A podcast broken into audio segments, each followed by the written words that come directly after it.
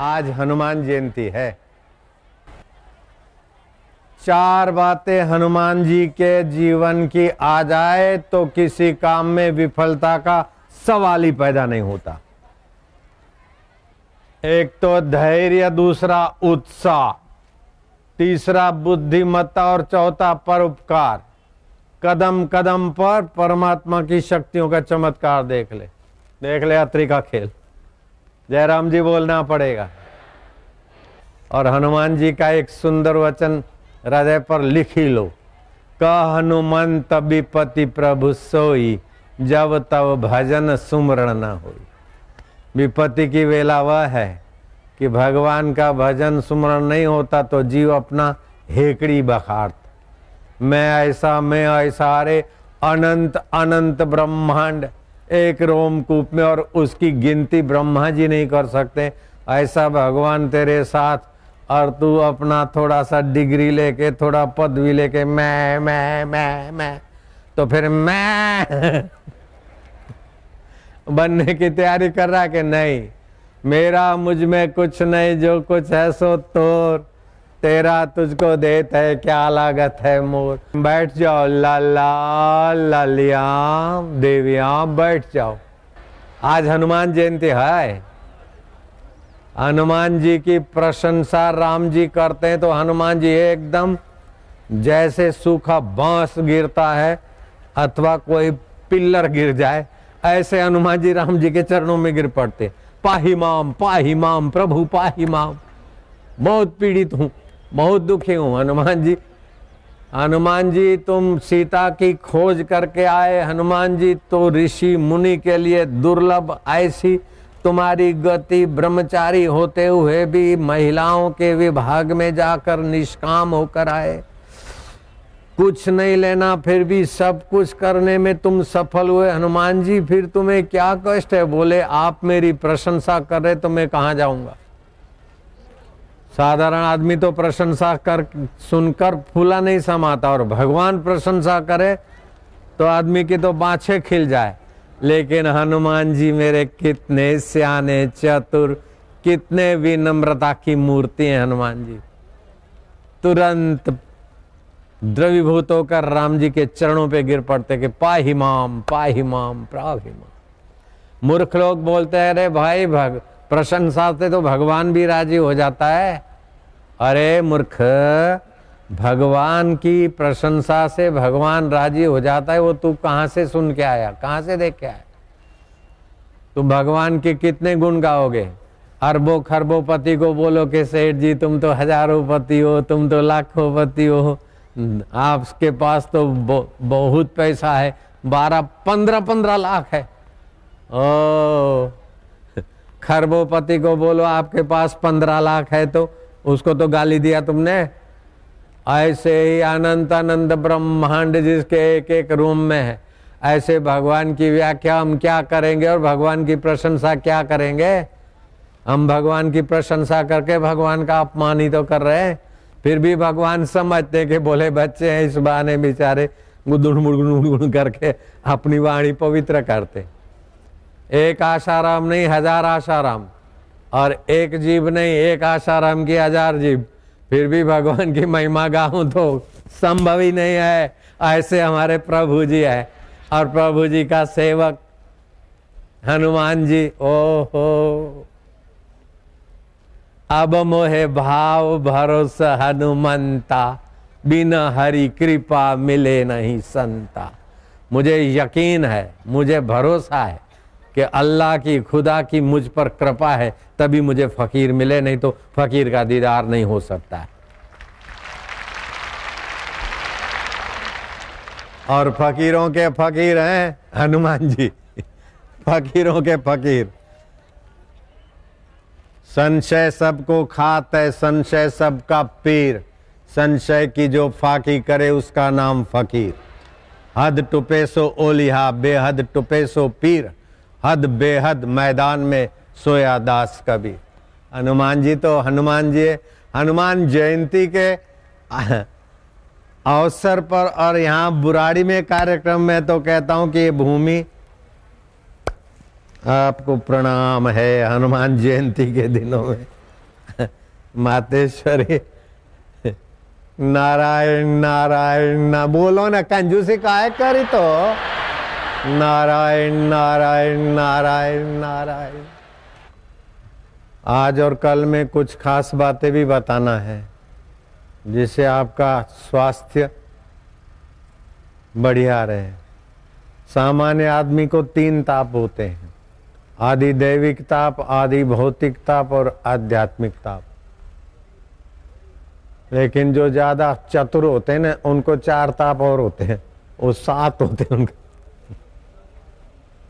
मैं चतुर हूँ। मेरी इज़्ज़त है, मेरा टेटस है, मेरा फलाना है, मेरा टिंगना है, मेरा ओ है। अरे मूर्ख, तेरा विश्वनीयता है, वो तो तुझे पता नहीं।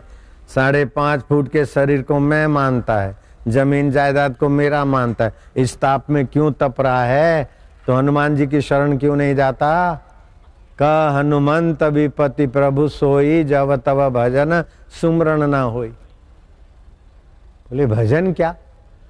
अरे, रसनम लक्षणम भजनम, भगवान का रस पैदा कर यार।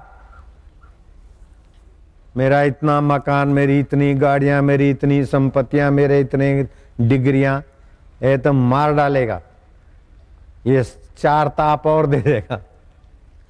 आध्यात्मिक आदि, देविक आदि, भौतिक तीन ताप तो है सबको।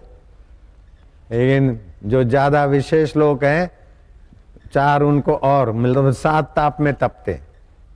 वो सातों तापों से पार होना है तो आजा बापू के सत्संग में, बस। सीधी बात है।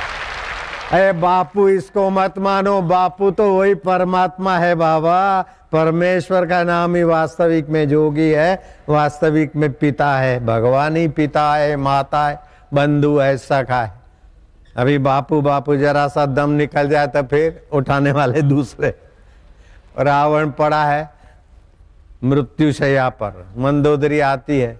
हे लंकेश, चलते थे तो भूमि को कंपायमान करते थे। यक्ष गंधर किन्नर तुम्हारे से डरते थे। मैं लंकापति रावण हूँ। वो कहाँ गई शक्ति? लंकेश ओ दशासन, ओ बीस बीस हाथों वाले, कहा गए? अभी गीत और कौए इंतज़ार कर रहे हम खिसके नहीं कि उन्होंने आपके आँखें नोची नहीं, आपके अंगों को विदीर्ण किया नहीं। कहा गई वो शक्ति? किसकी शक्ति थी? जो आपको भी चलाती थी, आपकी लंका को भी चलाती थी, आपके अनुचरों को भी चलाती थी लंकाधिपति वो शक्ति कहाँ की थी जरा?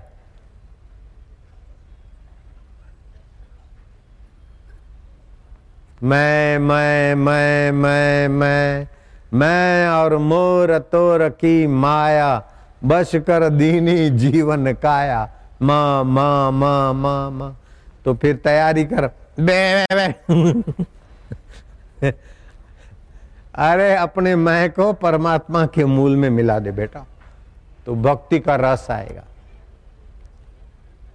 किम लक्षणम भजनम? रसनम लक्षणम भजनम। भगवान की भक्ति का रस ले। भगवान का ज्ञान तो भगवान का सुमरण करने से कोई भगवान खुशामद खोरों के अधीन होने वाले नहीं, लेकिन भगवान का सुमरण करने से हमारी बुद्धि में भगवत रस आएगा। भगवत गुण आएँगे, भगवत शांति आएगी भगवत प्रसाद या मति बनेगी। हरि ओ।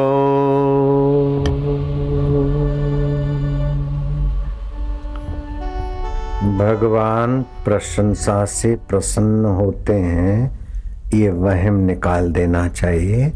भगवान की प्रशंसा नहीं, भगवान के गुणगान करने से हमारी दोषमयी मति थोड़ी निर्दोष होती है। बाकी तो भगवान की कोई भी गुणगान करोगे तो एक प्रकार की बचकानी ही है, क्योंकि भगवान असीम है, आपकी बुद्धि सीमित है, और आपकी कल्पना भी सीमित है तो आप भगवान की क्या महिमा गाओगे? फिर भी भगवान कहते हैं, मेरे में चित्त वाला होकर तू मेरी कृपा से संपूर्ण विघ्नों को तर जाएगा। और यदि तू अहंकार करके, अहंकार के कारण मेरी बात नहीं मानेगा तो पतन हो जाएगा, न जाने कीट पतंग किस किस योनि में भटकना पड़ेगा। साधारण आदमी को आदि दैविक अर्थात बारिश आया, अकाल हुआ भूकंप हुआ। कुदरती प्रकोपों की तकलीफ़ सहनी पड़ती। मानसिक अशांति, उद्वेग, विकार सहना पड़ता है। और नौकरी, धंधा, रोज़गार, बदनामी आदि ये भी सहना पड़ता है। ये तीन ताप साधारण आदमी को होते लेकिन जो ज़्यादा पढ़े लिखे और अपने को चतुर मानते और निगुरे हैं संत, फकीर, महापुरुष के कदमों में जिनका यात्रा नहीं है, उनके चार ताप और बढ़ जाते हैं। जो कुछ पाया है, अभ्यास वो छूट न जाए। उसको बोलते हैं,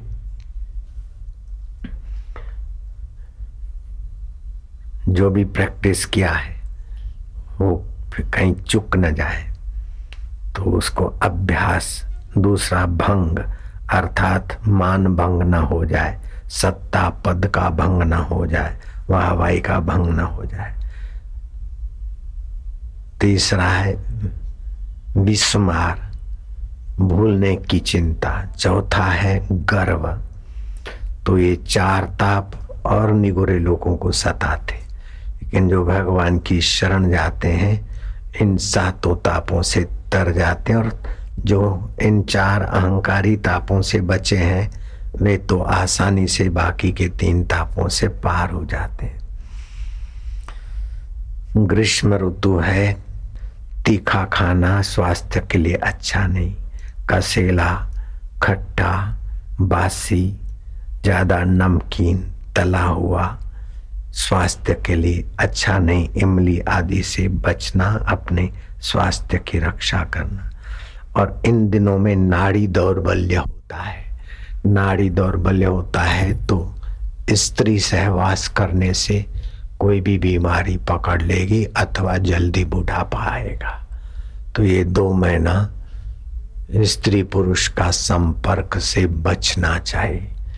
अगर नहीं बचेंगे तो कोई न कोई बीमारी अथवा बुढ़ापा की कमज़ोरी जवानी में ही दिखाई देने लगेगी। इस ऋतु में हरड़ का पाउडर और पुराना गुड़ मिल जाए तो 100 ग्राम पुराना गुड़ और 50 ग्राम हरड़ का पाउडर मिलाकर एक एक ग्राम की गोली बना दो। कवाली वाले, आप लोगों को भी फ़ायदा होगा। खुदा की कसम बोल। पुराना गुड़ एक साल पुराना मिल जाए तो और अच्छा है, नहीं तो फिर जो भी गुड़ मिलता है। मतलब 100 ग्राम गुड़ 50 ग्राम हल्दी और हरड़ का पाउडर। एक ग्राम की गोली सुबह चूस ली, गुनगुना पानी पी लिया। खुदा खैर करे, बंदा लहर करे, बहुत सारी बीमारियाँ दूर हो जाती है। हाजमा ठीक रहेगा। मैं खा के आया हूँ ये गोली। जो लिखा होता है शास्त्रों में, मैं बनवाता हूँ, मैं खाता हूँ, मुझे फ़ायदा होता है, फिर मैं बोलता हूँ। तो मैं अपनी शरीर के लेबोरेटरी से चेक करके फिर बता रहा हूँ, फ़ायदा करेगा। नारायण नारायण नारायण, जो दया माँगता है उसको कम से कम विचार करना चाहिए। आप भगवान की दया मांगते हो तो अपने से छोटों पर कभी दया किया है? आप अपना काम करवाना चाहते तो दूसरों का काम किया भी है। दूसरों का काम करना नहीं और अपना काम करवाना है। ये चालाक लोग सात प्रकार के तापों से तपते नहीं नहीं। बहुत सियानप जम का भय व्यापी। चतुराई चूल्हे पड़ी पूर्व पर्यो आचार। ज़्यादा चालबाजी करके किसी को ठग कर तुम ज़्यादा देर सुखी नहीं रह सकते हो। कबीरा आप ठगाइए और न ठगिए कोई। कबीरा आप ठगाइए और न ठगिए कोई। आप ठगे सुख उपजे और ठगे दुख होई। अपने तन से सेवा हो जाए, मन से किसी के आँसू पहुँचने के दो मीठे शब्द हो जाए, बुद्धि से और धन से किसी की सेवा हो जाए। मिटने वाली चीज़ों से अमिट अल्लाह को राज़ी करने का मौका मिलता है। इससे बड़ा सौभाग्य क्या हो सकता है, लाला? नारायण नारायण नारायण नारायण नारायण। तो कहने का तात्पर्य है कि जीवन में अगर सत्संग नहीं है ना तो सब कुछ मिलने के बाद भी ये तीन ताप और चार सात ताप नहीं मिटते। नारद जी कहते हैं, संसार तापे तपता नाम योगो परम औषध। संसार के ताप में तपे हुए जीवों के लिए भक्ति योग परम औषध है। तो जो भक्ति योग देता है, दिलाता है, वो मानव जात का परम हितेशी और हनुमान जी का ये बहुत प्यारा काम हनुमान जी को मिल जाए कहीं सत्संग की सेवा करना, सत्संग में कोई विघ्न डालता और हनुमान जी का स्मरण करो, देखो फिर हनुमान जी कैसा गोड्डा ठोकते उसको। बड़े से बड़े अधिकारी के पीठ पे गोड्डा ठोक के उसकी अकल ठीक कर देते तो ये भगवान की कृपा है कि आज हनुमान जयंती जासु नाम भव। भेषज हर न घोर त्रैसूल, जिसके जप से ये त्रिशूल, आदि देवी का आदि भौतिक, आध्यात्मिक ताप टल जाते। सो कृपालु मोहितों पर सदा रहो अनुकूल। हनुमान जी कहते हैं कि जिसका सुमरण करने से तीनों ताप मिट जाते हैं, वो भगवान मेरे अनुकूल हो जाओ बस। हम तो ये कहते कि भगवान अनुकूल हो चाहे न हो। हनुमान जी, आप अनुकूल हो गए तो हनुमान राम जी अनुकूल हो ही जाए